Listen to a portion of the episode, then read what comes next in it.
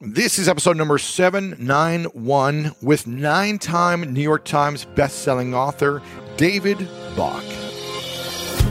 Welcome to the School of Greatness. My name is Lewis Howes, former pro athlete turned lifestyle entrepreneur. And each week we bring you an inspiring person or message to help you discover how to unlock your inner greatness. Thanks for spending some time with me today. Now let the class begin.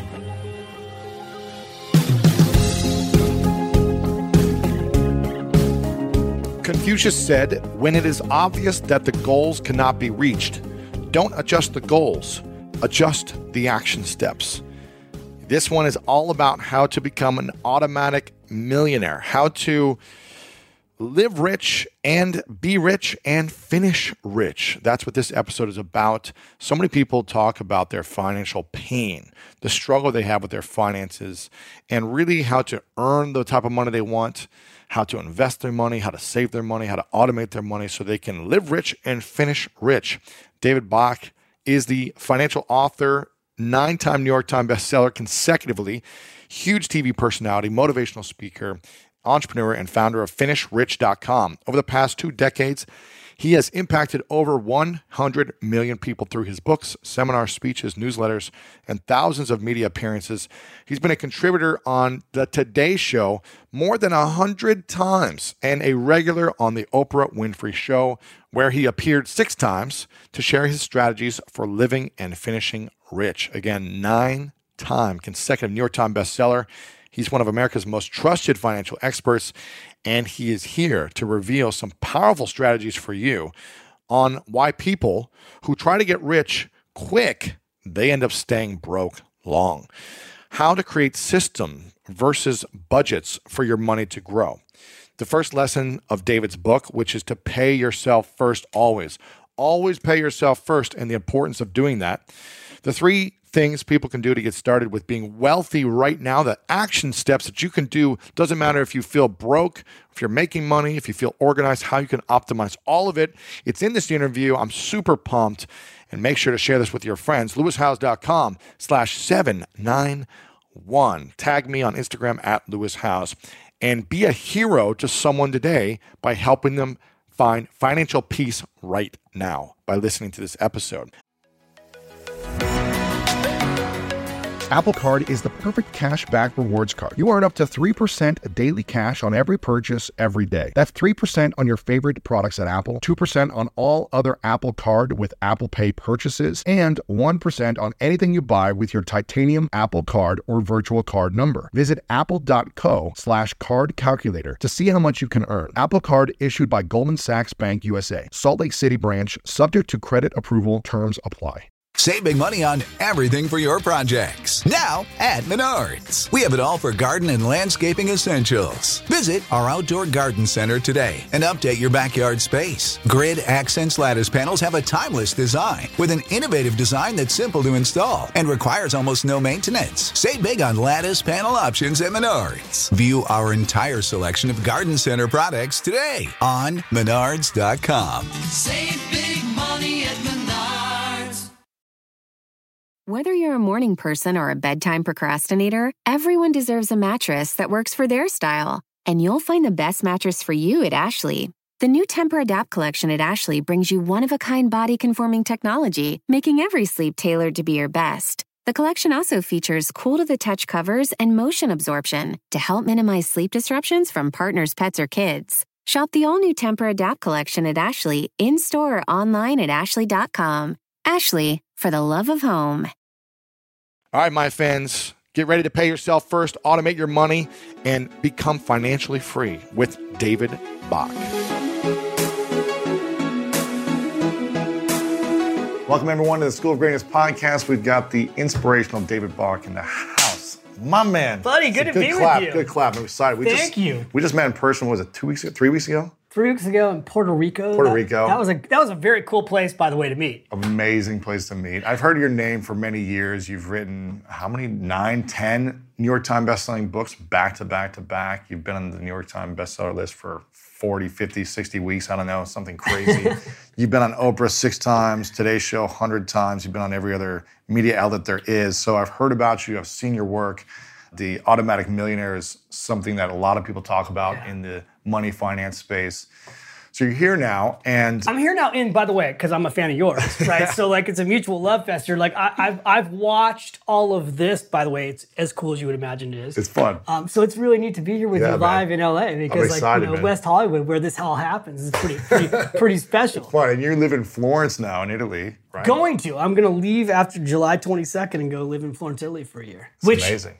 You gotta come over to Italy. I'm gonna come and visit. I'm gonna come and visit. And you got this new book out. I mean, you've written a number of books. You've got a new book out called The Latte Factor, and why you don't have to uh, be rich to live rich. Now, we were just talking before this started, and you were saying that there's, you've got some controversial things that you do with money that other influencers or thought leaders yeah. do differently. Totally. For example, you said that there's two things that everyone needs to be doing at a young age if you want to generate more wealth. Completely. Two things are investing in stocks and real estate, is that right? Yeah, it's, it's the two primary escalators to wealth. Escalators, where you can grow your, your money, your investment, your money can work for you as opposed to just sitting in the bank. Completely, it's, it's like the game of Monopoly. I was just literally explaining this to my kids yesterday. I said, you know, when you on the game of Monopoly, you go past go and you get a paycheck. And if you just go around the properties, and you land on them, you pay rent. Right. And you can't win the game Monopoly unless you buy one green home, then two green homes, and three green homes, and four, then a hotel, right? Like you have to be an owner in the game Monopoly. The ironic thing is that the game Monopoly is a great lesson for all of us for life. Yeah. You have to own assets that make you money while you sleep, that grow while you sleep. And the, the challenge for most of America is that this stuff is not taught in school. Like this little book, The Latte Factor, I wrote it as a parable to reach the ninety-eight percent of people who will not normally read a financial book. Yeah. You've got my other stack over yeah, yeah. here. But like most people won't ever read a financial book. So I thought if I read it as a story mm-hmm. that you can read in less than ninety minutes, and I can teach you these life lessons, the importance of paying yourself first, why you, you don't need a budget. Like we'll talk about that a little bit. But like for instance, budgeting, everybody says you need to budget and budgets totally don't work. People hate them. They hate them. They hate them. It's like dieting, right? Like. You, you try to go on a budget and you're married, you will fight about those budgets. Mm-hmm. Um, people go on them, it's totally frustrating. So, so do you believe in budgets or no? I don't, no. What I believe is you need to have a system that, that doesn't require discipline, does not take time. See, this is the part that's different. The secret to everything I've taught, like you've got my other book here, The Automatic Millionaire, is that the real secret to building wealth, how ordinary people in this country have built real wealth, is automation. Mm-hmm. They're saving money automatically. They're not even thinking about it. They're not thinking about it. They're not stressing about it. They're not stressing about it. They're not writing checks. They're not putting cash in little buckets um, and envelopes, envelopes and carrying these omelets in their thing and being like, no. okay, I've only got a little bit left. Look, my grandmother, when she started at thirty, she had nothing. And she used to literally save fifty cents a week and put it in a coffee can. Wow. And at the end of the year, she took that coffee can down to a brokerage firm and started investing in stocks. That's what changed the entire destiny of my family. Wow. Was that my grandmother at thirty with no college education, working at Gimbel's department store in Milwaukee, Wisconsin, got tired of being poor. There's some people watching today that are there, right? They're listening, they're watching this or they're listening to this, and they're tired of being poor. My grandmother was frustrated. And she came home and said to my grandfather on her thirtieth birthday, "Jack, this is not working." Like, and when you're the guy and you hear that, you're like, what do you mean this isn't working? And my grandfather said, what's not mm-hmm. working? And she said, we're broke. We don't have any money. And, you know, to my grandmother's credit, she decided to do something about it. And so she literally brown bagged her lunch. Every day, she brown bagged her lunch so she could save that money and go invest. And the way the story turns out, Lewis, is my grandmother, my first book, Smart Women Finish Rich, was dedicated to her. Mm. She didn't become rich overnight. She built wealth over her lifetime. Yeah. I always say it's decades, not days. People who try to get rich quick stay broke long. Mm. It's true. Show me those banner ads on how to get rich quick and I'll show you a way to stay poor forever. Right. So my grandmother realized like you, you invest in great American companies and you just keep investing and you leave it and you leave it and you leave it. And she helped me buy my first stock at age seven in McDonald's. Wow. And that was seven years old. It was like she taught me. She taught me three lessons about money at seven that to this day I, I still teach, which I can share with you. What's that? So at seven, we're sitting at McDonald's, and she says, you know, David, you can get rich at McDonald's. And I looked at her, I'm like, Grandma, I'm eating my, you know, my, my cheeseburger and my French fries, and I have my apple pie. I said, what are you talking about? And she's like, I'm not having you getting a job here. She's like, see those people over there? They're working for what's called minimum wage. And I think back then minimum wage was like a dollar. Nothing. And she said, it's very hard to make a living on minimum wage. She said, then there's people like you right now, like all these people mm-hmm. are coming here and they're eating and they're spending money. That's called a spender. And she said, then there's some people who own this place and owners get rich. And she said, you know, and I love to play Monopoly at seven. That was my thing. I'd go to my wow. grandmother and she'd play Monopoly with me. And she said, I'm going to teach you how to play Monopoly for real. And she took me home that day. She opened up the Wall Street Journal. She circled M C D. That's the symbol still to this day for McDonald's. And she said, here's how much McDonald's is. She put me in front of a television screen and said, watch the ticker tape. She taught me how to read that ticker tape. And she said, just call out the price on M C D. That's the price of McDonald's. And she said, tomorrow I'll take you down to a broker's firm and we'll open up an account and you'll you'll buy one share of that stock. And then every time you go there, you'll know you're making money from yourself. Wow. That is a wow, right? And it's funny because I'm here in L A with you, but I just went to Disneyland two days ago with my son, who's yeah. not my son, who's nine. And Disneyland. Did you buy Disney? I bought Disney. That was my, that was my sec, that was my oh, second stock. That's amazing. So like literally at nine, I'm at Disney with grandma and I'm like, hey, Mickey, are you guys public? Like, you know, because she taught me to think as a child like an investor. Now, I'm doing the same thing with my kids. Now, my kids don't want to own McDonald's. They want to own Shake Shack. Right. So my son owns Shake Shack. After, right down the street. I, a brand new one, right? My younger son, after Disneyland's like, I want to own Disney. His older brother owns Disney. It's doubled. He's like, well, I want to own Disney. My kids own Amazon. So, you know, they're they're learning like I learned. Now, this stuff should be taught in school. Today, this is the school, right? Like yeah. today, what we do is another way to teach people. So, but those are simple lessons I just gave you yeah. that, that were passed to me, and we just did that in a matter of minutes. And like this book, The Latte Factor, everybody thinks I'm trying to take away their coffee, and I'm not. Mm. But there's a, this, this, we'll talk about the story inside this book. It's yeah. about a, a you know a twenty-something young woman who learns that she's richer than she thinks, and she actually learns it from somebody who works at a coffee shop. Wow. And one of the lessons that the person teaches her is, ironically, it happens in Starbucks. He says to her, you know, the five dollars that you're spending on Starbucks, you could also be buying Starbucks stock. And we have the numbers in the book over how like one thousand dollars invested in Starbucks would be worth over a quarter million dollars today mm. when it went public. Wow. So I always say, like, look, if if you don't want to give something up, like that five dollars at Starbucks for your coffee, then buy the company stock. Right. Invest in where you spend money. That's interesting. If you go there every day, you put five dollars a day into buying the coffee, put right. five dollars a day into the owning the company as well. And now there's so many companies that make this easy, right? Like I'm an investor in a company called Acorns, fastest growing financial service company in really in America today. Uh-huh. It's covered five million accounts for millennials. Wow. You can open up an app on your phone and in less than ten minutes have an account, go click, click, click, and be saving change right. into a diversified portfolio, and it costs like a dollar a month. Wow. So technology is making it all much easier for everybody. With a few clicks, you can be investing in stocks. I just heard a, what's the Robinhood is a new one. It doesn't mm-hmm. even cost anything to trade now on Robinhood app. Again, one of the fastest growing financial service companies. They now have a market valuation of like five billion dollars, was last I read. And they made everything free. Right. Again, lots of millennials are using Robinhood. There's so many great resources. Like twenty years ago, this was complicated. You would have yeah. come into my office at Morgan Stanley, and I would have paperwork. You have to yeah. eleven pages of paperwork to save fifty dollars a month automatically. Oh my gosh! Today, again, you open up an app, you go click, click, click, and it's done, and it's all automated, right? That's the, going back to this idea of like you don't have to do it manually. Like you've got your pad of paper, and I always tell people, you know, in the back of this book, we've got a little sheet and you track where your money goes for a day manually. But there's also a lot of great websites and apps can help you do that too. Yeah. I love these lessons about your grandmother early on of investing in the places you're spending money at already. And I think of two influencers. So you say there's two things to really generate wealth, and that's real estate and stocks, the fastest way. And we haven't gone to the real estate part yet. Right. And it's funny because my friend Ramit Sethi always says, like, don't give up your lattes. And I know you're not saying that. Yeah. You're not saying that, but he's like, don't give up your lattes, but invest in things, you know, automatically as well. Yep.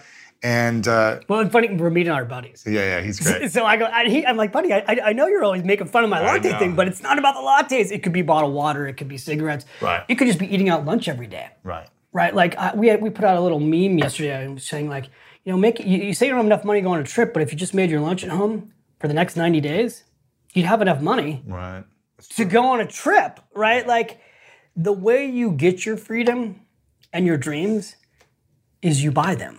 Mm-hmm. Right? Right, exactly. You buy them. You don't borrow for them. You buy them. What too many people do is they actually borrow for them.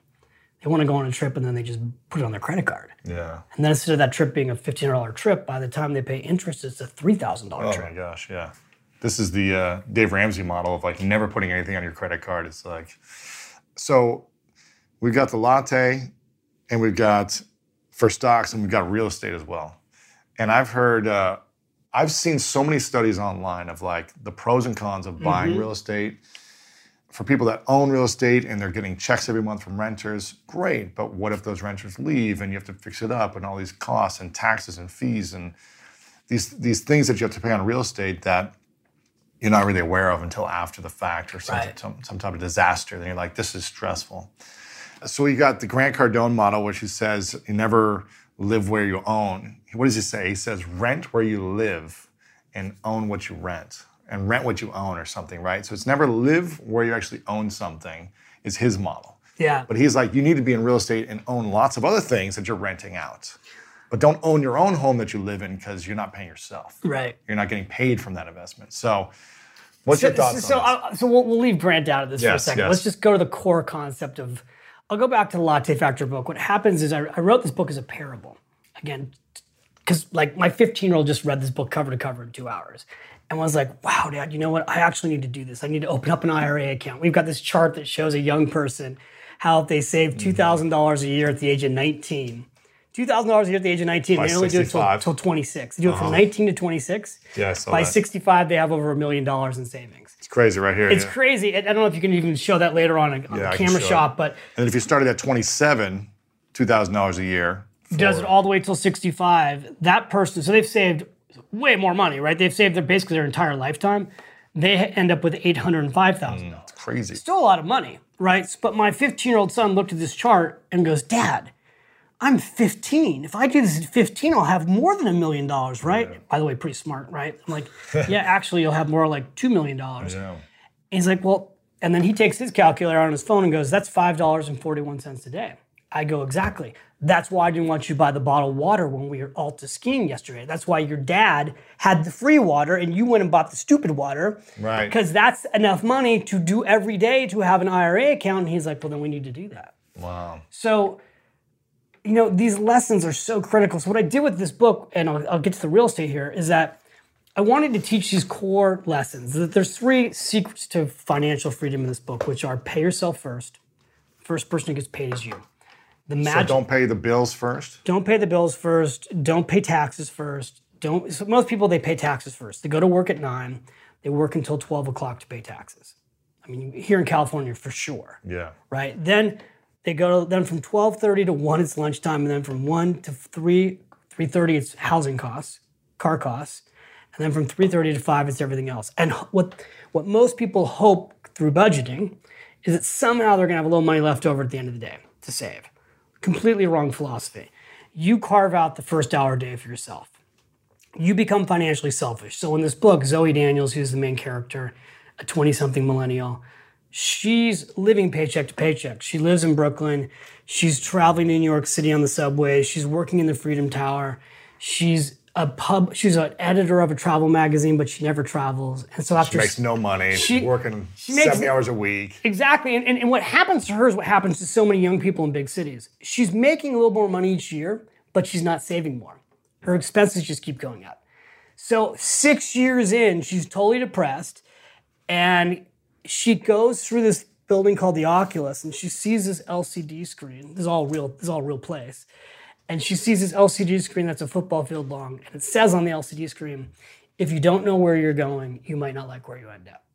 And this is all underground. And she takes this escalator up to her office, which is the Freedom Tower, and she's thinking about this. And as she comes up, she's by the nine eleven memorial.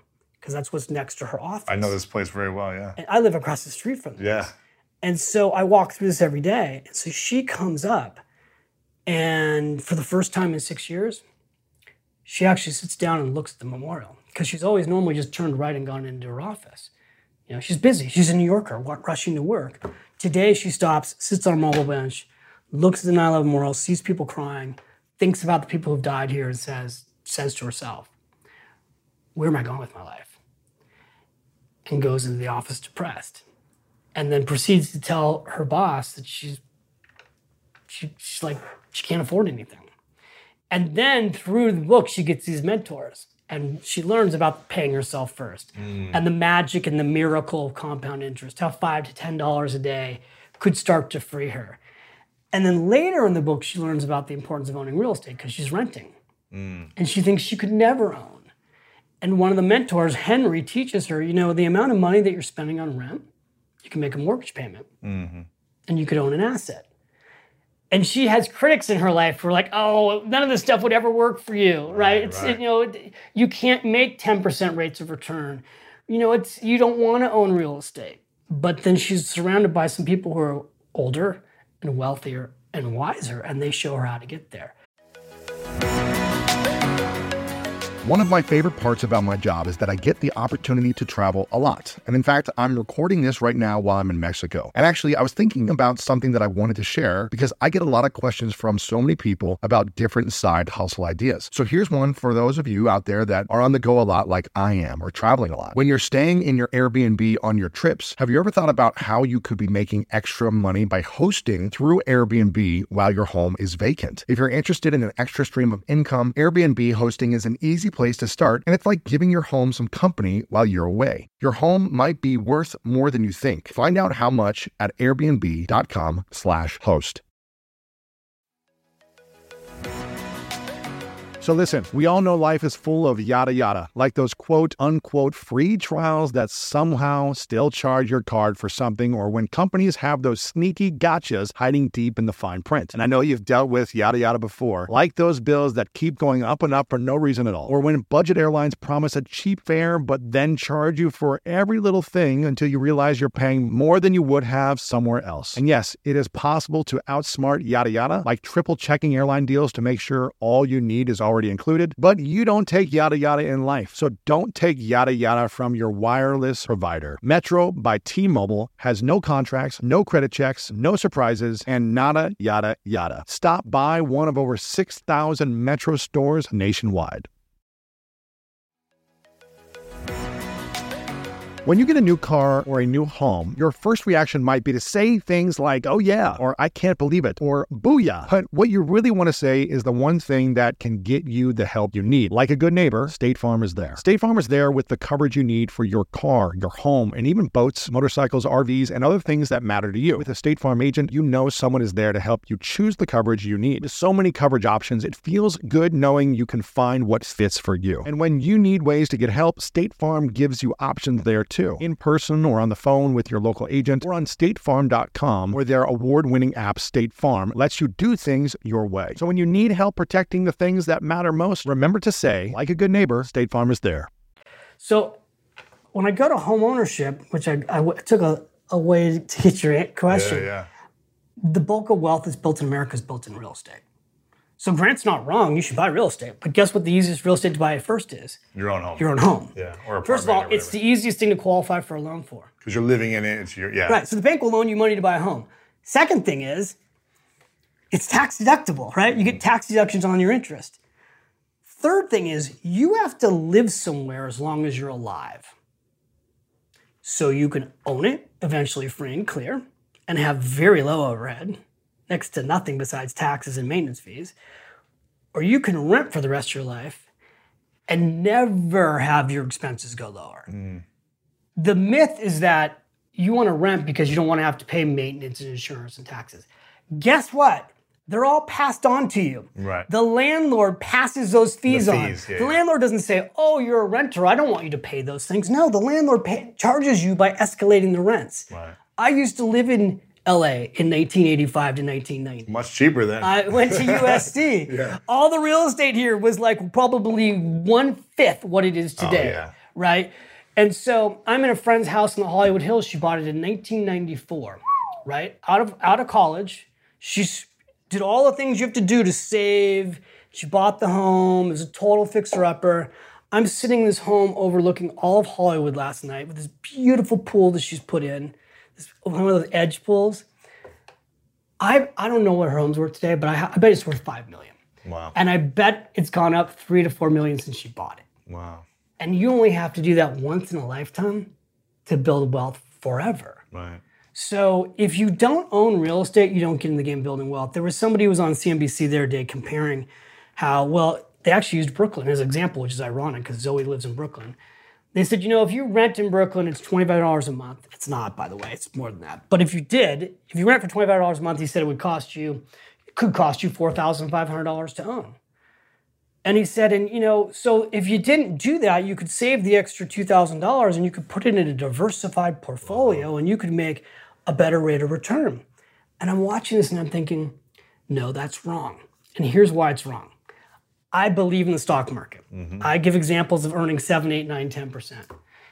And I know, st- I know stat-wise, meaning like statistically, the rates of return in the stock market have been higher than real estate. But it's misleading. The reason it's misleading is if you give me one hundred thousand dollars and you put it in mutual funds and I earn ten percent, my one hundred thousand dollars grew to one hundred ten. Follow mm-hmm. me so far? Yeah, yeah, and the next year? And the next year, right? So, yeah. But if I put one hundred thousand dollars into real estate, I didn't put one hundred thousand dollars in real estate. I put in probably twenty thousand dollars. The bank loaned me eighty thousand dollars. Mm-hmm. So when that one hundred thousand dollars grows to one hundred ten thousand dollars, I just made ten thousand dollars profit on twenty thousand dollars investment. Right. That's a fifty percent rate of return. Right. And if I bought it as a personal residence, which is what most people do first, right. I can sell it. And if I'm single, I can make up to a quarter of a million dollars tax-free. Wow. After two years. It is wow. It's the only thing I can buy and sell and get tax-free money. If if I'm married. You don't have to pay you don't have to pay taxes on the money from selling a home? On the first quarter of a million dollars. Uh-huh. If I'm single. Why the first quarter million? That's, that's every just home. That's just that's just the government law right now. Wow, the, the first quarter million. The first quarter of a million in profit. In profit, you don't have to no pay tax. Wow, that's interesting. I didn't know if, that. If if I'm married, if I'm married, then what? Half a million. Wow. Seriously. You don't wow. pay taxes on any See of that. See the hair on my skin? You don't pay taxes on any of that. On the first half a million dollars. This is all across the U S. All across the U S. Wow, I didn't know so that. Like my home in Manhattan that we just sold because now we're moving to Florence. And I'm not going back to New York, by New York. So the first uh, the first half a million, you don't pay any taxes. You zero. Get to keep a half a million tax-free. Tax-free. Legally. And I can do it over and over again. Wow. So I've now done this three times. So how owed, much of a tax do you I've, pay on the other profit? Then you pay long-term capital gains. Yeah. So I had a home in San Francisco. Same, moved to New York, sold it, got all that money tax-free. Wow. Bought my first home in New York. Sold it, bought a bigger home in New York, got that money tax-free. Third home I've just sold, got that money tax-free. I can never do that in mutual funds, unless it's in an I R A account. But that's a different game. I'm, and again, I, I want people to use retirement accounts. Yeah. And then I want them to own real estate. If you have those two vehicles, you pay yourself first, you save money automatically, and you own real estate. And by the way, I'm not against, I want people to own rental properties too. I own rental properties. With my wife, she's got a rental property in our building. Wow. But the way you get usually your first rental property, you buy your first home, then you rent that home out. Mm-hmm. Then you buy a second home, live in that for a while. It's like Monopoly. It's like Monopoly. It's like then you rent that home out. In The Automatic Millionaire, I say three homes over a lifetime and you're done financially, you don't need to worry. Yeah. Two of them you've rented out, you've got rental income. The third one you've paid down, you have no debt. And now you're in your fifties or your sixties and you're not dependent on Social Security. Yeah, and those two homes should be paid off by then and then they're just paying you every month. And we get people, you know, posting on our website all the time. We had one the other day ago, you know, ten years ago I had nothing and now I've got five rental homes because I did exactly what you talked about. Wow. So it's, it's, these are not pie in the sky ideas. I'm not telling people to go buy homes and flip them. Like I was listening to some radio out on the way over here and I thought, those are the things that don't usually work. You go to one of those seminars and they're free and then the next thing you know, they're putting you into a thirty thousand dollars coaching program to flip homes. Mm-hmm. I'm just talking about basic, simple stuff. Pay yourself first, one hour a day of your income, don't budget, save money automatically, and get yourself into a piece of property and then pay the debt down. So buy a home as early as you can. As early as you can. And the thing is when you're young, what you what happens is you think you're, you, a lot of times you'll come to a place like L A or San Francisco Or you're you, like, I can't afford this. And you go, I can't afford it. So you know what you do is you buy something and then you get two or three of your friends to be the ones that rent from you. Mm-hmm. And they help you make mortgage payments. Right. My first home I bought with my best friend from growing up. It was a complete dump. It needed, we needed sweat equity. We put every dollar that we had into it. I had less than six months of expenses set aside. And I was in real, I was in real estate. I was in commercial real estate, commission only. I remember calling my dad and going, you know what? I don't have enough money after six months to pay mortgage payments.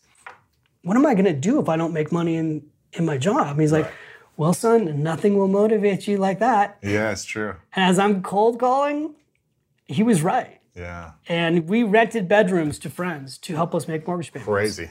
So you gotta do what you got to do. You got to do what you got to do. That's how you get started. That's it, man. So how much should someone put down on a home? Should they put as much as they can down first, or should they put the minimum amount down? The most important thing when you buy a home is to make sure you can afford to buy the home. And so whatever the bank, I always start with whatever the bank will loan you, borrow less. Borrow less. Yeah, so if the bank says I'll loan you two hundred thousand dollars, borrow less than two hundred thousand dollars. Because they don't really care as much as you need to care. Mm-hmm. So borrow less than you think you can afford. You know, people always try to get the next level house. Get the house you can afford or lower. Your first home is rarely your dream home. My mom actually cried when she came to see my first house. Because mm. she couldn't, she's like, oh God, you don't know what you've done. I'm like, we didn't actually know what we had done. There's a lot to be said for being young and stupid, yeah, right? Yeah. But we thought it would be fun to fix all this stuff up. It was a lot of work. Um, but I think you want to you want to buy less than the bank will loan you. I, I kind of ascribe to Warren Buffett, right? Like a good old fashioned yeah. down payment, ten to twenty percent. More is better because your payments are lower. Yeah. But one thing is you need to have six months to a year worth of mortgage payments set aside. I would not recommend somebody do what I did, which was only have like a little window of time. Right, right, right. Um, I think if you can have a year's worth of expenses set aside, you're better off. To put, you know, you're, you're more prepared to buy your home. Mm-hmm. But I will say one thing is that people think buying a home is risky. So is renting. Right. Right, like if I buy a home, I've got to pay the bank. If I rent, I've got to pay my lease. If I don't pay my lease, my landlord can evict me. Right. If I buy a home and I don't pay my mortgage payment, it's a lot harder for the bank to get me out of that home. Mm, really? Yeah. So um, I'm not suggesting people buy homes right, and not right, make right. bank payments. What I'm suggesting is the same discipline it takes to pay rent is the discipline it takes to make a mortgage payment. Mm-hmm. But but owning owning real estate long term frees you, especially if you're lucky enough to be in markets that are going up. Wow. Now, I feel like I've been doing everything I can. Maybe not yet, because I don't own real estate. But I've invested at a young age in maxing out my whole life insurance policies mm-hmm. for the tax deferred and you know yep. all those things. I've um, I've got four oh one k's, Roth I R As, defined benefit plans, all maxed out every year for many years. I invest in my own business. I invest in my personal brand. Yeah. I invest in learning new skills. I invest in people, my team. I invest in new projects that we own, assets within my business. I'm investing in real estate funds. I'm investing in all these things. And what would you say is missing for me that, that I could be doing? I mean, I put a lot away every month. Well, I mean, first of all, listening to you, I'm like, you're doing everything right, right, right? And a lot of things you just said so quickly that people don't know what you're talking about. But like a defined benefit plan. Mm-hmm. It's the single greatest vehicle ever. Is it? For a self-employed person. Okay. Who doesn't have a bunch of employees. Right. Right? Because you can put up to over two hundred thousand dollars yeah. tax deductible into that retirement vehicle. Now, most people don't set this up until they're in their fifties. Wow. And and a lot of people say, oh, you can't do this, and you really don't want to do it until your fifties because of the, all these different requirements.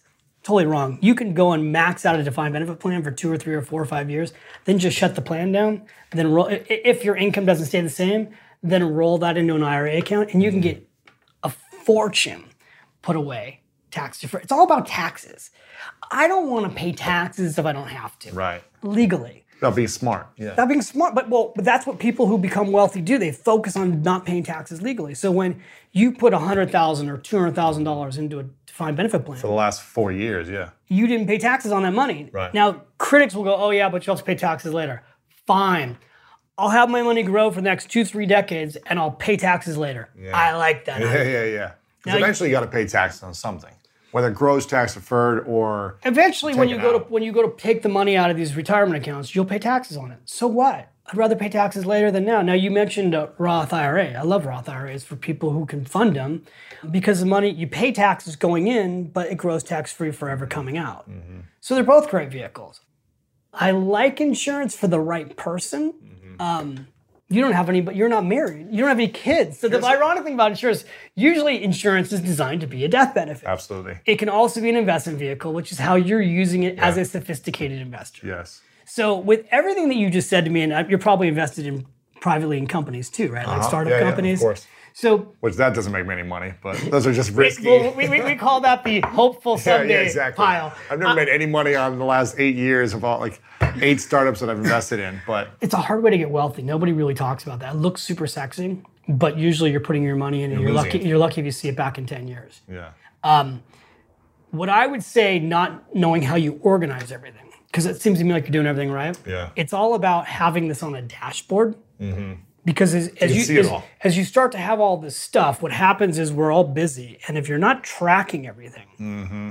that's the big thing. I just started doing that like seven, eight months ago because I was like, I don't even know where all these accounts are. They're right. all in different portfolios and plans and companies. And it's like, where's all my money? So whether you use, you know, there's all kinds of tools you can use, but even just a simple spreadsheet, yeah. which lays it all out. So also that if God forbid something happened to you, your family would know where everything is. They know where everything is, yeah. Because you know, if you if you die and your family doesn't know where the stuff is, what they they, they may never get it. Really? Yeah, because like let's use a let's use an example of investing in a, um, a startup. Okay, you know, God forbid something happens to you tomorrow, and your family doesn't know that you have you have private equity in a startup. Yeah, they're not coming looking for you. Mm. You know, if you have money in an old four oh one k plan. There are billions of dollars in old four oh one k plans that people have died that the family doesn't know it's there and it's just sitting there in an unclaimed asset. All the time this happens. Wow. So having it like it's all sitting there, it's all organized, you know, you have a sister, right? Yeah, I've got two sisters and a brother. Two sisters and a brother. Like somebody in your family that you trust is like, you're like, here's where all the stuff is if something happens to mm-hmm. you. Yeah, yeah. Okay, so have it organized. And would you recommend me investing in real estate? As, see, I invest in real estate funds because I'm like, I don't want to manage a property. I don't want to deal with it, but I know I'm investing in real estate. Like, first of all, you're renting this apartment? Yes. I mean, so you got to buy a place here in L A. Are you going to stay I in know. L A? Yeah. So I'd buy a place, and then, by the way, I'd rent part of this. Like, this is an office here. Yeah, yeah. I'd have your company, your L L C. Rent it, yeah. rent, or, you know, the other thing I'd do, I'd buy a condo mm-hmm. in a separate L L C, and then I'd have your business rent the condo. And pay my... Pay the business. Yeah. That's legal. Totally. Interesting. You still have to pay taxes somewhere on it, right, but right, the right. point is your business your business is paying the rent to another piece of property that you own. Mm-hmm. Ultimately, how business owners get rich who don't do what you're doing, because you're, you're doing things that are the exception. They, most most business owners don't have defined benefit plans, don't save money automatically, aren't aren't actually investing like you are. I give you all the credit in the world. Like a lot of influencers are broke. Yeah, they are. I mean, you know this, yeah, right? Like, you, you see all the bling they bling. They make a lot of cash and they spend it all. They have nothing to show for it. Really it's sad. Like pro athletes, too. It's really sad. I spent nine years at Morgan Stanley, and what my wealth, my clients who became wealthiest, I always said they became wealthiest by accident. They owned a business, and they bought real estate that the business was in. Mm. And twenty, thirty years later, that building was worth millions, sometimes tens of millions of dollars.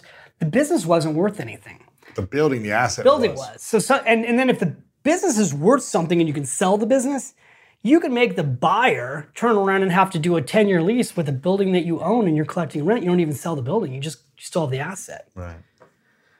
So you should totally buy something. Okay. And then rent back from it. It's always been like the the peace of mind and the freedom of like, I don't want to deal with the logistics. So I'd rather pay a premium to have freedom, um, yeah. peace of mind, and like someone can fix this and take care of this. I just want to do what I do best. Focus on that. But I, I love buying a I condo in down like in this area. There's yeah, no yeah. logistics. I've had That's a condo true. for well, most of my time in New York, right? Like yeah. I don't do anything. I don't know how to do anything. My wife says, you know, you're totally useless, right? Like I'm like, that's why we have the guy downstairs. You just call right. him and he does it. Right, exactly. Okay. So there's two things that you need to be doing. Real estate, uh, stocks. And I have been doing index funds for everything that I've been doing because I tried doing like individual stocks yeah. and betting and guessing, and I'm like clueless to this stuff. So I'm just like Warren Buffett model. Just put my money in. If it grows seven to ten percent a year on average or whatever, just like It's not sexy. That's what I've been doing. Is that what you recommend as well? It's a great way to go. Yeah. By, by the way, I invest in Warren Buffett too. Yeah. I own, you own Berkshire Hathaway. Okay. So I invest in Warren Buffett. I own Berkshire Hathaway. I also own index funds. Mm-hmm. I run a registered investment advisory firm. I think I was telling you that earlier. Yeah. That I'm a co-founder of a, of a firm that literally today we just went over seven billion dollars on the platform. It's amazing. Um, so I sit on our investment committee. So I've got a lot of different things, right? I've got mutual funds and, and E T Fs, and index funds, and individual stocks. But if you're not somebody that's excited by individual stocks, like you heard me talking about how excited I was when I bought McDonald's yeah. or Disney. If that doesn't excite you, then put in an index fund. Warren Buffett told his wife, when I die, take the money and put it in this Vanguard index fund. That was his advice to her. I'm like, you know what? Because you can't really go wrong owning an index fund if you don't want to spend a lot of time on it. I think the, the real key to managing money is diversification. You shouldn't have all your money in the S and P five hundred. It shouldn't be all stocks. Even though I say you need to own stocks and real estate, I own bonds. Mm-hmm. I've got a diversified portfolio. Our clients have diversified portfolios. Because I actually am shooting to get the return that you just said earlier. My goal for my money is somewhere between seven, eight, nine percent annually. Yeah. And the reason that is, is that I'm not looking for home runs. Mm-hmm. I'm looking to double my money every ten years. There's a rule called the Rule seventy-two. It's a great formula to learn. The Rule seventy-two, you take the number seventy-two, you divide it by the rate of return that you're earning, and it will tell you how long it takes to double your money. Mm. So if you're getting seven percent or ten percent rate of return, you divide that by seventy-two, yep. and it'll give you the number. So seventy-two divided by seven, going to come out right at like ten years. Uh-huh. seventy-two divided by ten, going to come out right at seven years. So that's doubling your money. Is that what that doubling. Does? Yeah. If you're in a bank account earning one percent, you're going to double your money in seventy-two years. Oh my gosh. So get your money out of a bank account, savings account. Only ASAP. Only your emergency money should be in a bank account. And right. even then, it needs to be at least earning today two percent, right? There's all kinds of online savings vehicles right. today that are earning two percent, and so don't be earning zero at, at the typical bank account. How much should you have in, what's an emergency fund? You know, it's like, if you got a, a lot of cash, how much should you have in savings, checking, and then the rest in stocks or real estate? Okay, so if you and I were having this conversation and nobody was watching yes. right now, right? Like I'd say, I, I'd say, well, I would say to you, Lewis, how much money do you need to have in terms of expenses set aside to feel safe?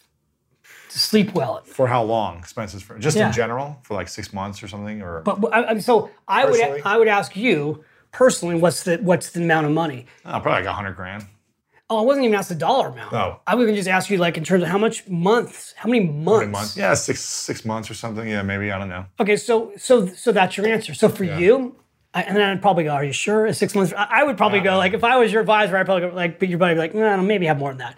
Like if I lost everything and this is all I had left type of thing? See, everybody's different in terms of how they sleep at night. Like for yeah. me, I want two years of expenses set aside wow. in cash. Okay. I sleep better. Peace of mind. Peace of mind. Yeah. Most Americans don't even have three months of expenses set aside. In fact, what led me to write The Latte Factor was about three years ago, the Federal Reserve came out and said that four, four out of ten Americans can't get their hands on four hundred dollars in case of an emergency. Six out of ten Americans can't get their hands on one thousand dollars in case of emergency. Seven out of ten are living paycheck to paycheck that are men, and eight out of ten women are living paycheck to paycheck. Wow. So when I say, oh, I need two years, that's really extreme, right? Like, I would love to get the average American to get one thousand dollars in savings set aside. Wow. Which, by the way, if you just save ten bucks a day, in one hundred days, you've got more than six out of ten Americans. So when I go back to the latte factor metaphor, I'm like, you know what? Yes, five, ten, fifteen, twenty dollars a day can change your life. Because in one hundred days, you could have more money than the average person walking down the street. Mm-hmm. Yeah, in forty years, you're a million. You got a million bucks. And again, people go, oh, well, in forty years, a million dollars won't be worth a lot. Guess what? It's It'll be worth nothing. A million dollars more than zero. Exactly. Which is what the average American's working towards. And, you know, I was thinking about one other thing on the way over here, because things get me fired up. Like, the dumbest thing Americans spend money on are new cars. Mm. So when you borrow money, you borrow money to buy assets that can go up in value, like a home. You don't borrow money to buy assets that go down in value, like yeah. a car. So the average American buys a new car constantly, right? Like, the car industry is just starting. It was on C N B C yesterday saying that the car industry is getting nervous that people are going to buy less cars.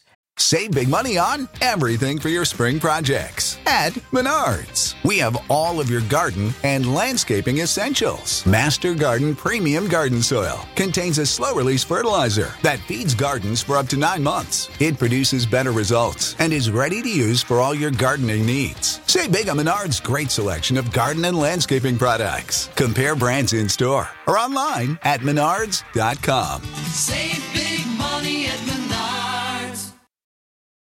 Whether you're a morning person or a bedtime procrastinator, everyone deserves a mattress that works for their style. And you'll find the best mattress for you at Ashley. The new Tempur-Adapt collection at Ashley brings you one-of-a-kind body-conforming technology, making every sleep tailored to be your best. The collection also features cool-to-the-touch covers and motion absorption to help minimize sleep disruptions from partners, pets, or kids. Shop the all-new Tempur-Adapt collection at Ashley in-store or online at ashley dot com.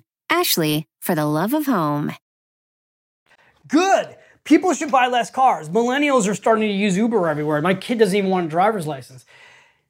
The average American's car payment right now for a new car is five hundred thirty-three dollars. Crazy. A month. When you factor in insurance, and God forbid you have to pay for parking, gas. It's a thousand bucks a month almost. It's almost a thousand bucks a month, and the average American is spending three months a year to make their car payments. Wow.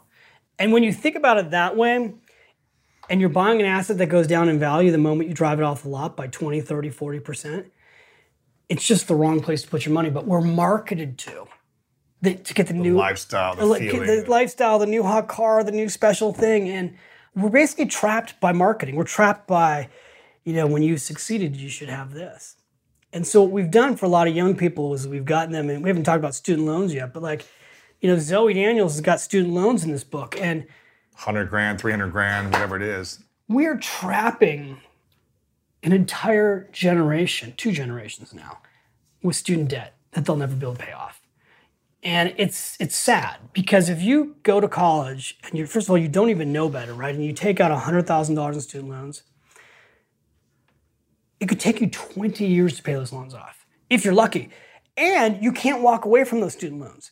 Literally, the laws are set up that you can't get away from student loans. It's the only thing in life that you can't get away from through a bankruptcy or st- student loans. That's because the government got into the student loan business. They should have never been in the student loan business. I went to school right down the street here, right. U S C. That was a super expensive school to go to when I was going there back in nineteen eighty-five. Today, it's a fortune. It's like fifty grand a year, it's sixty grand more. A year, right? It's yeah. crazy. And I just go, you know. How do you afford it to pay that off? It's just so hard. And I think, you know, I would tell anybody who's young today, don't don't get trapped by these debts. Like, go to junior college for two years. Yeah. Actually, like, find it, find an inexpensive way. Go to junior college, transfer. Go to state school. Go to state school, transfer into the school you want to ultimately be at when you're a junior or senior. Take on as little debt as possible. We're just not preparing people properly to realize how... Di- we're not we're not explaining correctly that these are handcuffs. And so people are getting out of school with these handcuffs that aren't a year or two long. That's what it used to be. It's now decades long. And so, I don't know, I mean, I guess... I, Unless I think, you can learn how to build wealth fast, you're not going to pay that off. You're not going to pay it off. I mean, like, imagine if you and I had an online course and we said, it's one hundred thousand dollars to join. We have absolutely no way to guarantee you that you'll ever make money from it. We're not even sure we'll improve your life. But it's. But by the way, we know you don't have one hundred grand, so borrow it. And then and pay us massive interest. We would go to jail. Right, like, like, like, literally, like, the, but that's what the university systems are like. So I'm not against college. I want my kids to go to college. I just don't want people to get these these debts. Well, it's crazy. It's interesting because my dad never bought new cars. He would have like ten-year-old cars. We had a nineteen eighty-nine uh, Oldsmobile. They would. I don't think Oldsmobile is out of business now, but we would drive. He would drive that yeah. thing. He would he would run his business and, and drive that thing, and he would just save his money and invest it. And um, the challenging thing is, you know, I look at my mom now. She's going to be sixty-eight this year. She went through divorce, I don't know, twenty years ago with my dad. And she bought some real estate properties and made some money renting them out. But she had a lot of expenses of her own. And she really didn't have a lot of savings, right? Mm-hmm. She had the money to live off of from the divorce. She was working to pay for stuff. And I look at it now. She, you know, she's going to have her... what is it, Social Security that she can take out now, or if she waits a couple of years, it's a little more money that comes yeah. out. And then she's got a retirement from working at the company she worked at. She's got a pension plan. Yeah, pension yeah. plan. But they're both like, what, one's like a thousand bucks a month, one's maybe eight hundred or twelve hundred a month. It's two thousand dollars a month, and she just moved to L A. She's got a little apartment down the street. That doesn't even pay rent for the rest of your life, right? If you got two thousand, three thousand bucks a month, it doesn't even pay that much. The challenge is, it's like, what do you do then? You know, it's like, you can't save anything. You don't want to go keep working. You know, you're working part-time at that age, maybe. It's, this is why like eighty percent of the poverty-stricken elderly are women. Wow. What you just described is the single biggest financial challenge. This is what women face. When I wrote Smart Women Finish Rich, it was because I saw all these women being hurt financially. Yeah. They, they had gone through divorce. They had gone through widowhood. eighty percent of women die, die widowed. eighty percent of men die married. So what happens in the real world in marriages is that a lot of times the wife has delegated the financial well-being to the husband. And she's not educated then she's when not, he's gone. She hasn't learned. I tell, like in this book, Zoe Daniels is basically, the mentor says to her, Prince Charming is not coming.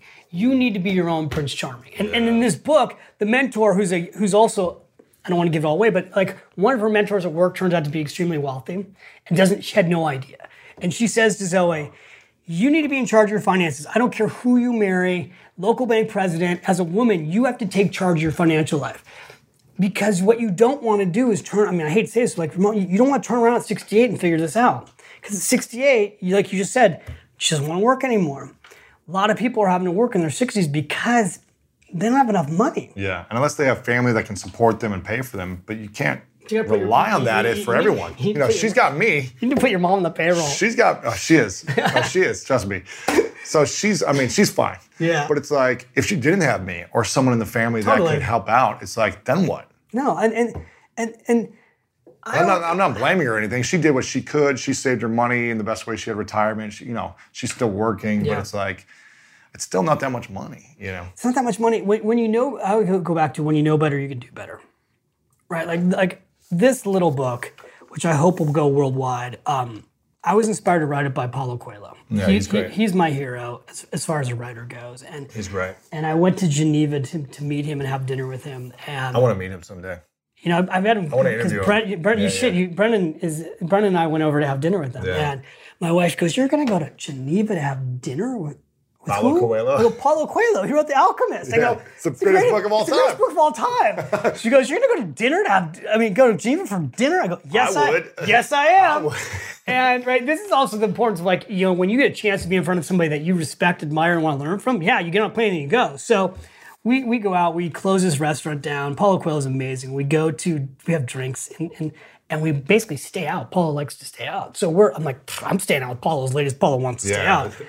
And around two or three in the morning, his handler's like, okay, we gotta get going. And he says, and he says, um, let me ask you a question, David, before, before I leave. Like, what's the book that you haven't written yet that your soul desires to write? Mm. Right? Ooh, I mean, it's got chills. All right, Paulo, Paulo, and I, and I go, Paulo, I want to write this book like you've written, like a parable. I want to write a, a little story mm-hmm. that will inspire people to realize that they're richer than they think, that they have more strength than they know, and that their dreams can still come true. And I want to package up these financial lessons in a little story that anyone can read. They'll translate all the world. And he goes, then David, you must write this book. And then he walks away. And then he leaves. And like literally, Brendan's like, what did he say? So like, we're leaving this restaurant, you know, pitch blackout. We're totally buzzed. And I'm like, he said I should write the book, right? So I'm like literally on cloud nine and I get home and I go, you know, I get home, I'm all jet lagged. And first thing my wife Alicia says is, so what did Paulo say? And I go, he said I should write the book. And she goes, well, I've been telling you to do this for ten years. Wow. And I go, I know, but it's Paulo. It's Paulo, so, yeah. So, you know, that was the end of two thousand twelve. I've been wanting this book for fourteen years. And finally, I partnered with John Mann, who wrote this great book, The Go-Giver. Mm-hmm. And said, let's let's try to write this parable, but let's wow. let's write it until it's perfect, and then we'll sell it. It's the first time I ever wrote a book without a deadline. Wow, and, that takes, yeah. you know, I just, I spent two years working on it. Now we spent a year getting ready to market it. So, look, I thank you for Amazing, having man. me out because you have such a big community. I hope that this will reach some people. And, you know, I got on a plane to come see you because you've got one of my favorite podcasts in the whole world. I appreciate it, man. And it was super cool to be with you. I appreciate it. In Puerto Rico. And when you turned to me and said, hey, man, let's have you on the podcast, I'm like, okay, I'm getting on a plane and come see you. Yeah, yeah. I appreciate you coming out. Make sure you guys get The Latte Factor. I've got a few questions left for David. Make sure you get this. Super short. You can get this and read in a couple hours. Even I can read this quickly, and it's, it's super inspiring. Plus, it gives you a lot of practical things you can do at the end to really manage your money. What are three steps people should do right now, whether they get this book or not, yeah, yeah. that they can start doing today, that it's like, if you did these three things right now, it could help you set you up for financial freedom later? So number one thing, make a decision today to become financially selfish. Okay. And, and here's what I mean by that. Make a decision today to become financially selfish. Decide today to pay yourself first. So like if you were gonna have like little chyrons, it would be like your first thing is become financially selfish, pay yourself first. The formula to paying yourself first is one hour day of your income. If we could get everyone watching to make it a goal to save one hour day of their income, whatever they're earning an hour, yep. you'd be earning minimum wage. Literally, like you could have a fifteen dollars an hour job. If you could save fifteen hours a day. fifteen dollars a day, yeah. fifteen dollars a day, your first hour day of your income, your whole, especially in your twenties, you'd have financial security by the time you reach retirement. So you save fifteen bucks a day for seven years. Well, seven years, I mean, like, like I'll, go back, I'll go back to charts, right? Because it's not, it, it's always the compound interest over decades, right? So if you yeah. look at like, I've got these great charts back here. Like, let's just use fifteen dollars a day. In thirty years at ten percent, happens to be it's one million seventeen thousand dollars. So fifteen dollars for thirty years. Yeah, in forty years, it's, I got without my glasses on, two point eight million dollars. Wow. In ten years, it's ninety-two thousand dollars. Still a lot, by the way. It doesn't seem like a lot. fifteen dollars, you're like, oh, ten years of savings. Doesn't, and, but here's but, the thing, these decades go by like this. And if it's automatic, you don't have to think about it. You don't have to think about it. So I would say if you got a four oh one k plan just from this podcast, go sign up for it and save one hour day of your income. Happens to be the math on that is twelve point five percent of your gross income. With your company's match, which you probably will have, you'll be saving sixteen percent of your income, which is like four times what the average American saves. It's huge. It's huge. If you don't have a four oh one k plan, go open up an I R A account. Fund that. Or if you're self-employed, do a SEP I R A. Second thing I would say is... Okay, so pay yourself first, pay yourself one hour first, a day. One hour a day of your income. Yeah. Second thing I would say is track where your money's going, but don't budget. So I would download an app. And like what are a couple let, of you? So I would use like an app that I was an investor in. We sold the company to uh, Goldman Sachs. It's called Clarity Money. Clarity Money is my favorite app. You can it's it's like mint dot com on steroids, but Mint's good too. Yeah. Um, it's but, the same as Betterment, similar stuff. Well, no, because Betterment's for investing. Gotcha. So this so, is a management so dashboard. It's a man. It's, it, it, you you hook up a thing like Clarity Money, and in minutes you'll see where all your money's being spent. You can put, you can put your credit cards in there, right? Wow. So one of the great features of an app like Clarity Money is that it'll show you not just where you're spending money, but it'll show you where you're spending where you're spending money automatically monthly. On all your things? All your subscription fees. So you can start canceling a lot yes. of stuff that you don't. Yes, and there's wow. a cancellation button Shut in up. the in the app. So what happens is, oh I call gosh. this the piss you off factor. Oh my God, you're like, I've been spending this much for years. You will, you also, you don't realize it, right? Because oh because we didn't used to have all these subscription services. Oh. And so when they're summarized in your phone, you got thirty of them, and you're, you're like, like, wow, I'm spending three, four, five hundred dollars in these, and I'm not using a lot of this stuff. And then there's a little but that these companies hate this, right? Because we were talking about how people sign up for things and then they unsign up, but you go click and then you unsign up. Well, you take a typical fifty dollars a month box that's being sent to you, right? Like everybody's trying to send you these boxes yeah, yeah. of stuff. And you turn that off, well, that's six hundred dollars a year. It's not fifty dollars a month, it's six hundred dollars a year. Fastest way to change your life financially is get rid of some of these fixed expenses. So the way to do it, use an app like Clarity Money, wow. mint dot com. Then I would go back to this idea of saving money automatically, right? Because besides your four oh one k plan, there's other ways, to, other things to save for, like your dreams. Mm. Like I want to go take a trip. I want to go start my business. I want, you know, a lot of people. D- I want to get married. I want to do that, whatever it is. Whatever it is. So I would use another app like an Acorns. Acorn. A- A- Acorns. A K- it's A C O R N, acorns dot com. Um, And there's, you know, I'll give you multiple ones. So, because Acorns, I'm also an investor. Okay, yeah. So, but I got invested in Acorns three years ago. Robinhood. Robinhood, Acorns, Robinhood, Stash. You, you talk about Betterment. These are some of the bigger players in automated investing. But, but, but. Go sign a- up for one of them. Go sign up for one of them. companies like Acorns or Robinhood or Stash make it so you can put very small amounts of money away. Put fifteen bucks a Pick a number, a like whoever you, because everybody's different, right? Yeah. But come up with something that you're going to save automatically. one hundred bucks a month, two hundred bucks a month automatically yep. comes out of your money. In the book, Zoe Daniels, Henry, her, one of her mentors, says to her, Zoe, you know how you get your dreams? You buy them. So like having a dream without a payment plan is a wish. Mm. Having a dream where you're saving for it automatically, that's how it becomes real. Yeah. Like in her case, she wants to take a sabbatical and she wants to travel. She's a travel editor who's never traveled. And he teaches her how to like save for this break. And then later in the story, I don't want to give it all away, but she like starts to take these trips. Well, she got there because she saved for them. Mm. They didn't just happen magically. They didn't just happen magically. Yeah, yeah, it's just like unfold. You know, people, the, the thing is, you have such a great audience and people come here because they want, because they're great and they want to get greater, right? It's the School of Greatness. And someone said to me yesterday, is there ever a point at which you feel like you don't need to grow anymore, right? I'm like, no, right? Because what got us to where we are is we're curious and we're growers. Like, we, you know, we were at this mastermind together mm-hmm. in Puerto Rico, right? And everybody's usually successful at that mastermind. And we were all there to grow. We were all there with our journals, taking notes on every single word that everybody was saying because we're still learning. So there, there's no finish line in life. I think that's a big thing that... Um, I try to convey in this book is that it's about living rich, yeah. but there's no finish line. Right. So whatever age you're at right now, like your mom is sixty-eight. Forget the money for a second. I'd be talking to your mom about what is she excited about? Because the problem at sixty-eight is that people get depressed. Mm. And like your mom at sixty-eight, the next ten years is the most important of her life. They're going to be the healthiest of her life between sixty-eight and seventy-eight. She's not getting healthier from seventy-eight to eighty-eight. Mm-hmm. So I'd be sitting down with your mom and being like, well, Mom, what do you want to do in the next three years that you haven't done yet?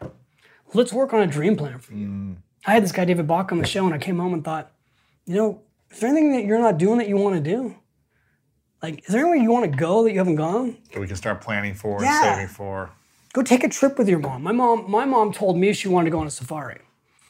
And my mom's health's also getting worse because she's seventy. My dad's seventy-nine. She's seventy-six. We to, her dream trip was a safari, which we went on last summer. Mm. And I'm like, well, then Mom, let's go. Right? Because like, if we don't go now, I don't know when we're going. So yeah. Yeah, it's good advice. What's missing in your life right now? Wow, I don't, probably at the very moment, because I'm on tour, is my sleep. Is, is, is sleep and my routine and yeah. exercise. But you know, I actually have a lot of routines. I'm one of those people who gets up very early, meditates, does my positive focus, normally exercises. But I'm living a pretty unbelievably blessed life right yeah. now. And also I know like when you put out a book, look, I'll do one hundred podcasts and I'll be on the road for two months almost. We're, we're doing a nationwide tour with this book.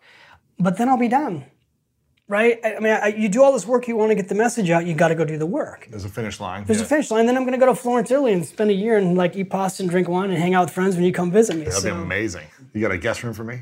Uh, you know what? I will find I'll a guest next to me. My, my wife's like, don't tell me we have a guest. Um, seriously, come out to Florence. I would love to. Yeah, bring your girlfriend. And yeah, go I would love Florence. to. I would love uh, to. The reason I'm taking a year to go to Florence right now, even though I'm, right, I'm co-founder of a big business and got a lot of other, other businesses, I've got a fifteen-year-old son who's going to be a sophomore. And what's about to be missing in my life is this kid's going to go to college in three years. So because I want to live my own, the principles I teach, I want to live them. I said to my wife, you know what? The last year I can take this kid abroad as a family is his sophomore year. Mm. So let's go live abroad for a year. And let's take the kids to go see the world. And let's have them learn another language. A lot of work to go pull this all off. But we're almost there. Like we're Amazing. leaving in ninety-two days. And crazy. It's crazy. And it's like, you know, it's it's exciting. So I feel blessed that we've been able to do it. But we didn't just snap our fingers and do this. It was like a two-year plan.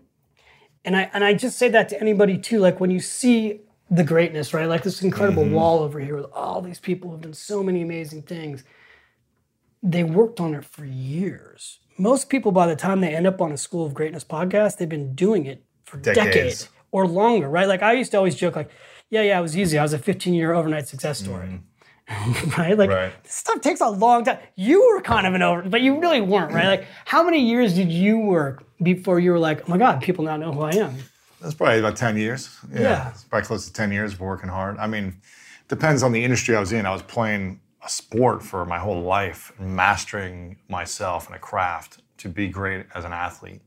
Then transitioned uh, in two thousand seven, got injured playing professional football, so now it's two thousand nineteen. It's you know, twelve years. twelve years, yeah. And it wasn't really until a couple of years ago, no, two years ago, I got an L N, and that was like kind of helped expand it more and more. Yeah, exactly. So, um, you know, I wrote a New York Times bestseller about ten years after the fact I started in the business. It took a right. long time. And it, it was easy, right?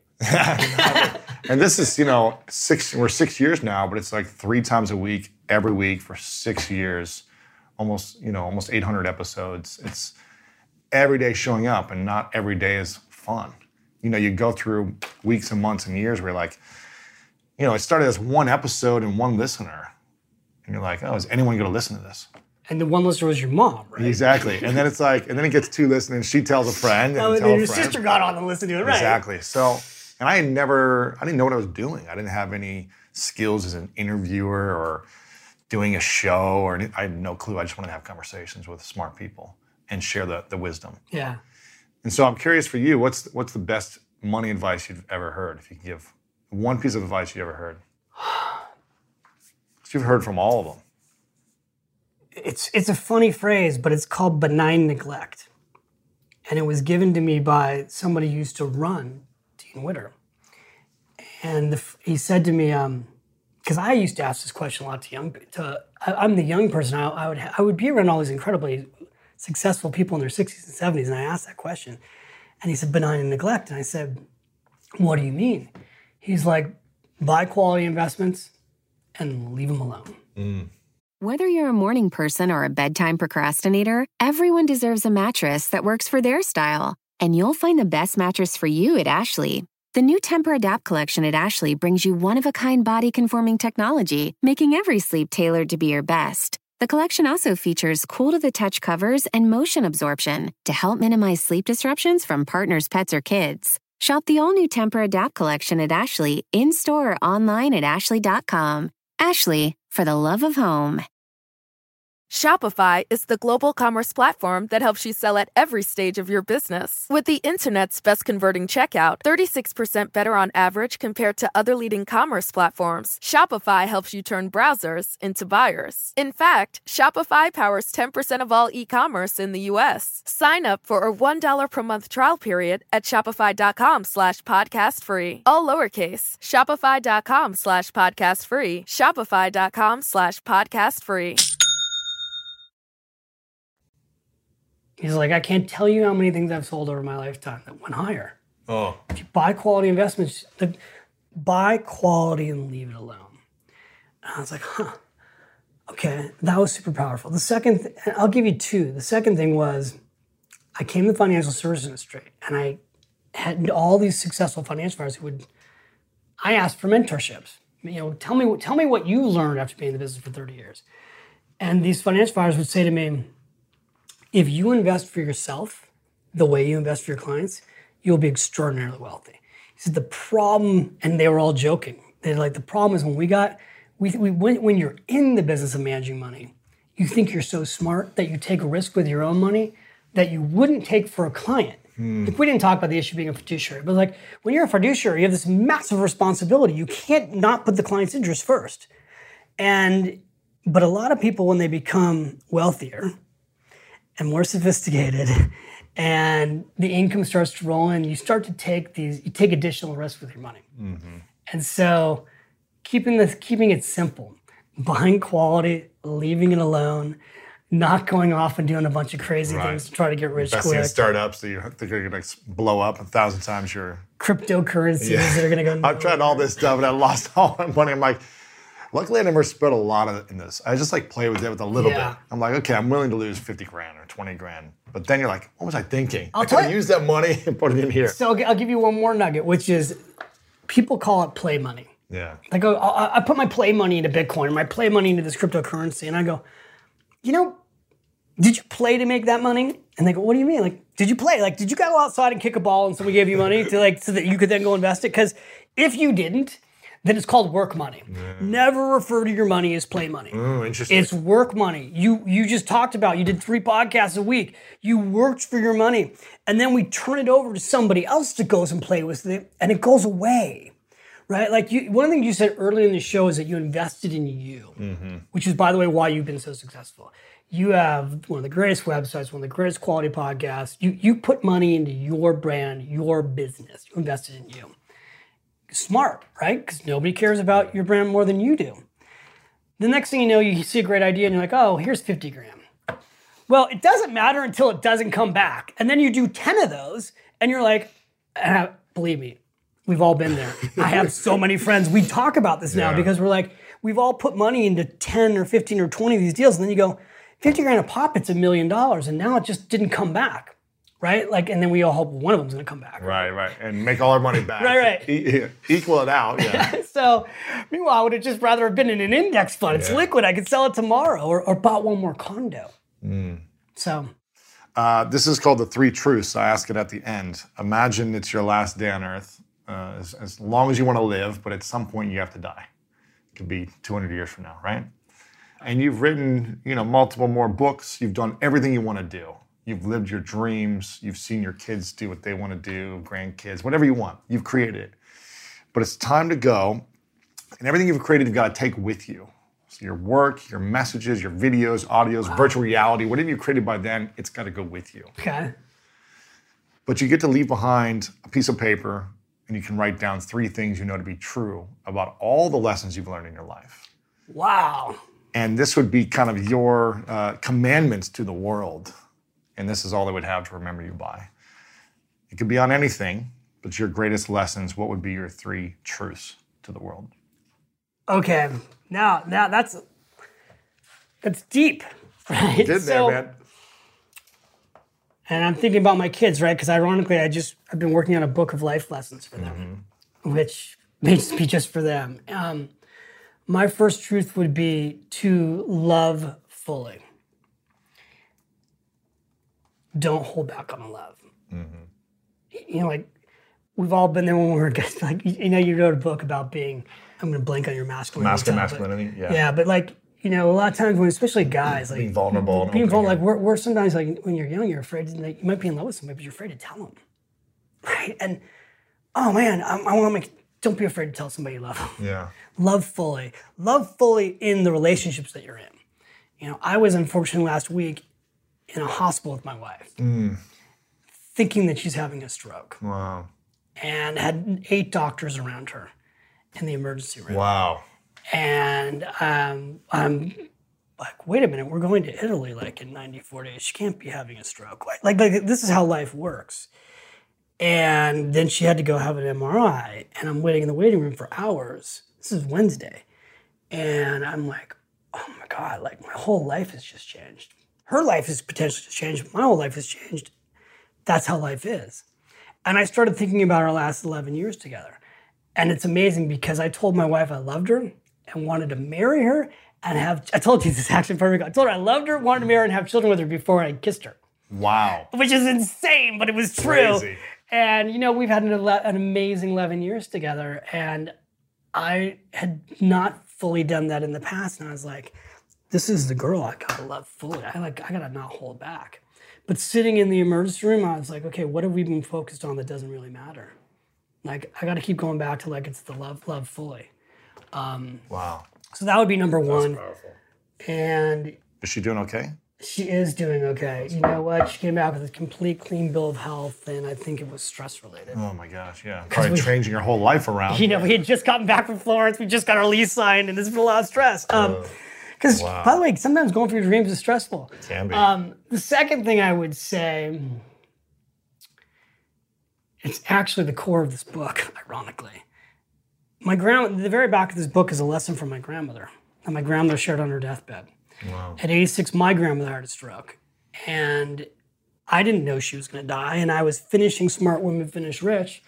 And I asked my grandmother, because she knew I was dedicating the book to her. I said, Grandma, do you have any regrets in life? And she proceeded to go through her regrets going back to being a teenager, and she went through five of them. Oh my gosh. And in those regrets, she said, it's not about the, the individual things. She goes, my regrets were I came to a fork in the road. And there was one road that had more risk, which is where all the gold was at the end of the road. It was what I really wanted to do. And then there was a safe route. And she said, at every regret, I took the safe road. Wow. And she's like, I know. And she's like, I'm sitting here now at eighty-six. And she said to me, and I'm I'm going to die, and I'm not going to leave this bed. And I was like, no, Grandma, I'm getting married in ninety days. You're totally getting out of here. You're coming to the wedding. She's like, no, I'm not. And she said to me, I'm, I'm here to tell you that you're young. I was in my twenties. She said, if I can give you one last lesson and gift, and she's like, and you should share it with other people. And I do a lot from stage. I said, she said, tell people when they get to a fork in the road, but there's going to be the little boy or little girl inside of them wanting to take the risk. Like, you're going to get to these forks in the road, and there's going to be a little boy inside of you that wants to go take this risk. And then there's going to be a big boy inside of you who doesn't. And she's like, let listen to the little boy mm. and let him come out and play so that you don't turn around at eighty-six and wonder what you should have done with your life. So that would wow. be lesson number two, which is like, listen to your little boy or little girl, and and and, and it's hard to take the extra risk in life. But I go back again to my wife. I'm sitting in the emergency room last Wednesday at Presbyterian Hospital, and I'm thinking to myself, God willing, she's okay. This is why we're going to Florence. This is why we're taking a year and moving abroad, because I'm fifty-two, and maybe I'll live fifty more years, but who knows what can happen. So we got to take the risk and go live the life now, which is all about living rich.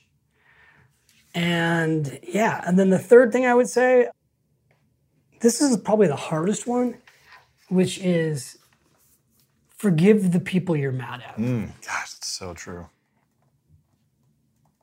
And if you need to say you're sorry, just say you're sorry. And and I and I and there's so many things below that, but like right now, someone, everybody who watches this, for the most part, there's somebody in your life that you're not talking to. You had a falling out, and it hurts you. Still, like, it could have been ten years ago. And a lot of times it's family, which mm-hmm. is the saddest thing. And people typically wait until the person's dying, if there's a deathbed part of it, where they show up at the hospital and say try sorry. to say, I'm sorry, or I love you. And they've lost out on the ten, twenty, thirty years of lifetime together. I saw this as a financial advisor. The thing that was insane to me being a financial advisor, because you, you get to know clients better than a therapist knows them, is how many clients we had that weren't talking to their kids. They got all this money, and they've had falling out with their children, and or the children don't speak to each other way more often than not. And we would try to help these clients make up. You know, I'd say in meetings, are you sure you can't have a conversation with, like, you haven't seen your grandkids in five years. Are you sure? How about you just reach out to them? Like, and we, a lot of times we'd have both generations of the accounts. I'm like, I could call them right now. Like, I just right. saw them last week. Right. Your grandkids are gorgeous. And people get stubborn, or they're afraid to say they're sorry, or they're just, and then what happens is the person gets sick. Then they, then it's like in the hospital room and dad's dying. So I would just say, forgive and say you're sorry. And if you're not going to actually bring this person back into your life, then figure out a way to forgive them on your own mm-hmm. so that the pain that it's causing you can go away. Because if we hold on to that resentment, that pain eats at us. That's where disease comes from. Yeah. Like, we could do a whole segment on health, but yeah. like, that's where the pain of life comes from. And that's why a lot of people get sick and die, is because there's this spot that they're holding on to where they're so angry with somebody that did them wrong.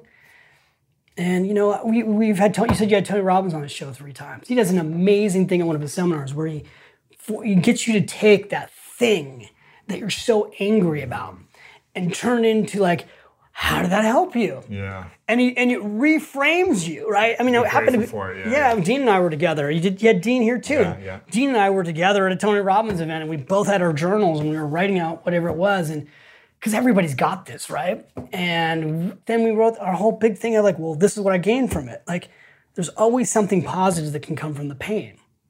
But if you keep holding that person or that business or that thing inside of you, and you don't let it go, than the person who who you you're making yourself continue to suffer. And you don't yeah. need to. Yeah, it's like drinking poison and trying to. It's like trying to poison someone else, but you're drinking the poison. Right. Yeah, you're mad at someone, but you're feeling the pain. I like these last three questions. Powerful, huh? Yeah. This is going to be the theme of your next book. So I'm setting you up for it. Getting you ready, David.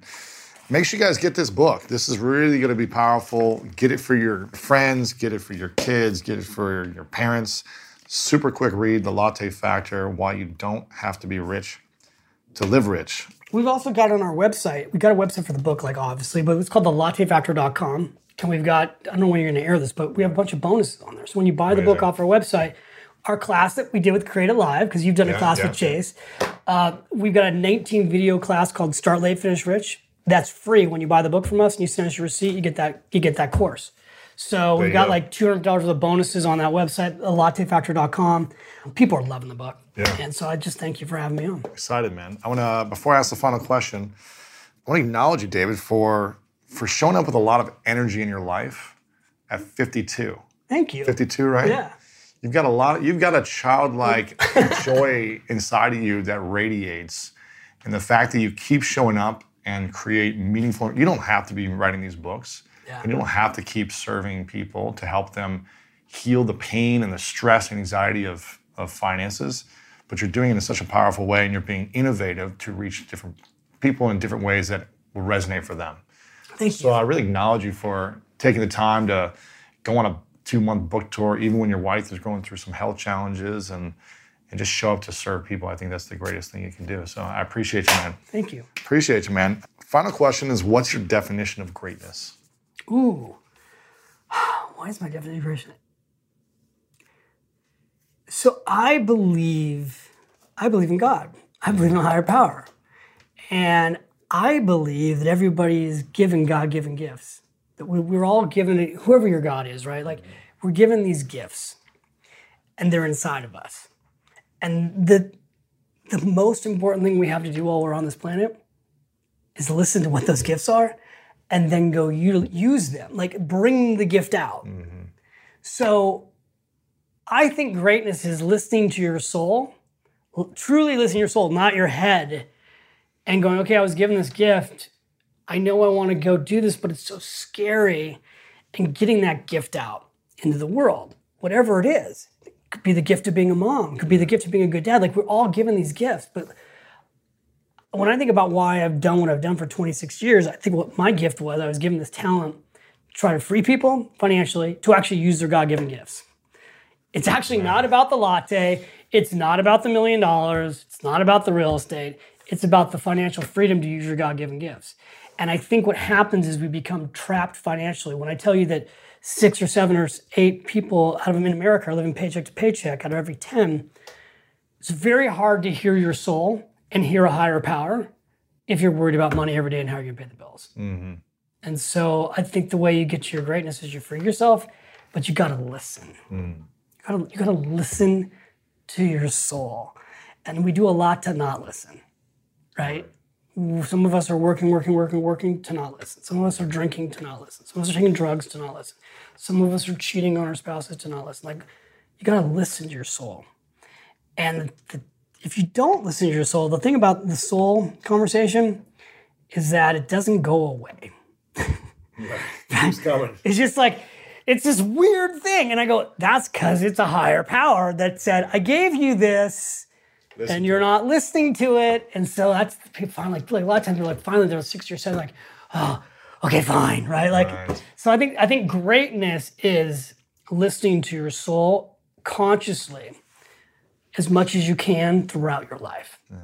and making space for that. That's great. David Bach, my man, thank you. Appreciate yes, it, brother. Thank you. Appreciate it, man. Really appreciate you. Thank you, it was awesome. There you have it, my friends. I hope you enjoyed this episode. I'm always looking for the best and brightest in the world to help you unlock your potential and reach greatness in your life. Financial freedom is one of those things that you want to master in your life. It's a thing that we all need to handle and, and deal with, living in the modern world with the economy and, and expenses.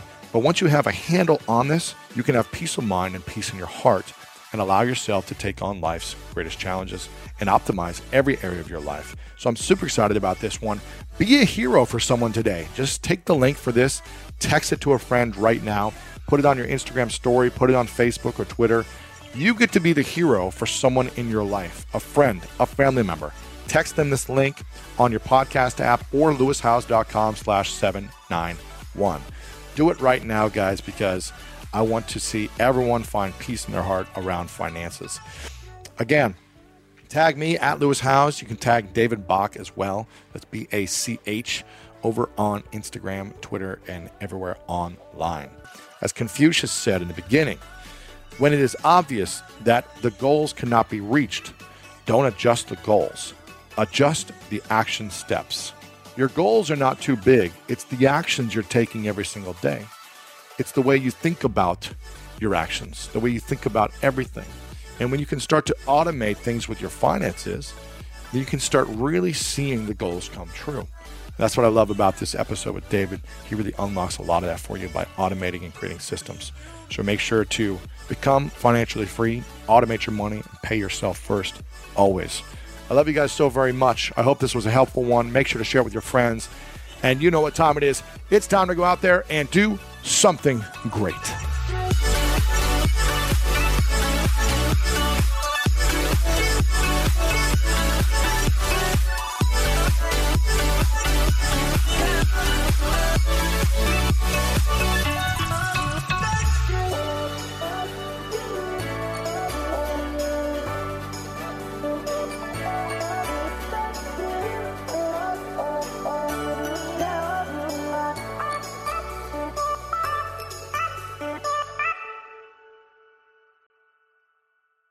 Whether you're a morning person or a bedtime procrastinator, everyone deserves a mattress that works for their style. And you'll find the best mattress for you at Ashley. The new Tempur-Adapt collection at Ashley brings you one-of-a-kind body-conforming technology, making every sleep tailored to be your best. The collection also features cool-to-the-touch covers and motion absorption to help minimize sleep disruptions from partners, pets, or kids. Shop the all-new Tempur-Adapt collection at Ashley in-store or online at ashley dot com. Ashley, for the love of home. Shopify is the global commerce platform that helps you sell at every stage of your business. With the internet's best converting checkout, thirty-six percent better on average compared to other leading commerce platforms, Shopify helps you turn browsers into buyers. In fact, Shopify powers ten percent of all e-commerce in the U S. Sign up for a one dollar per month trial period at shopify dot com slash podcast free. All lowercase, shopify dot com slash podcast free, shopify dot com slash podcast free.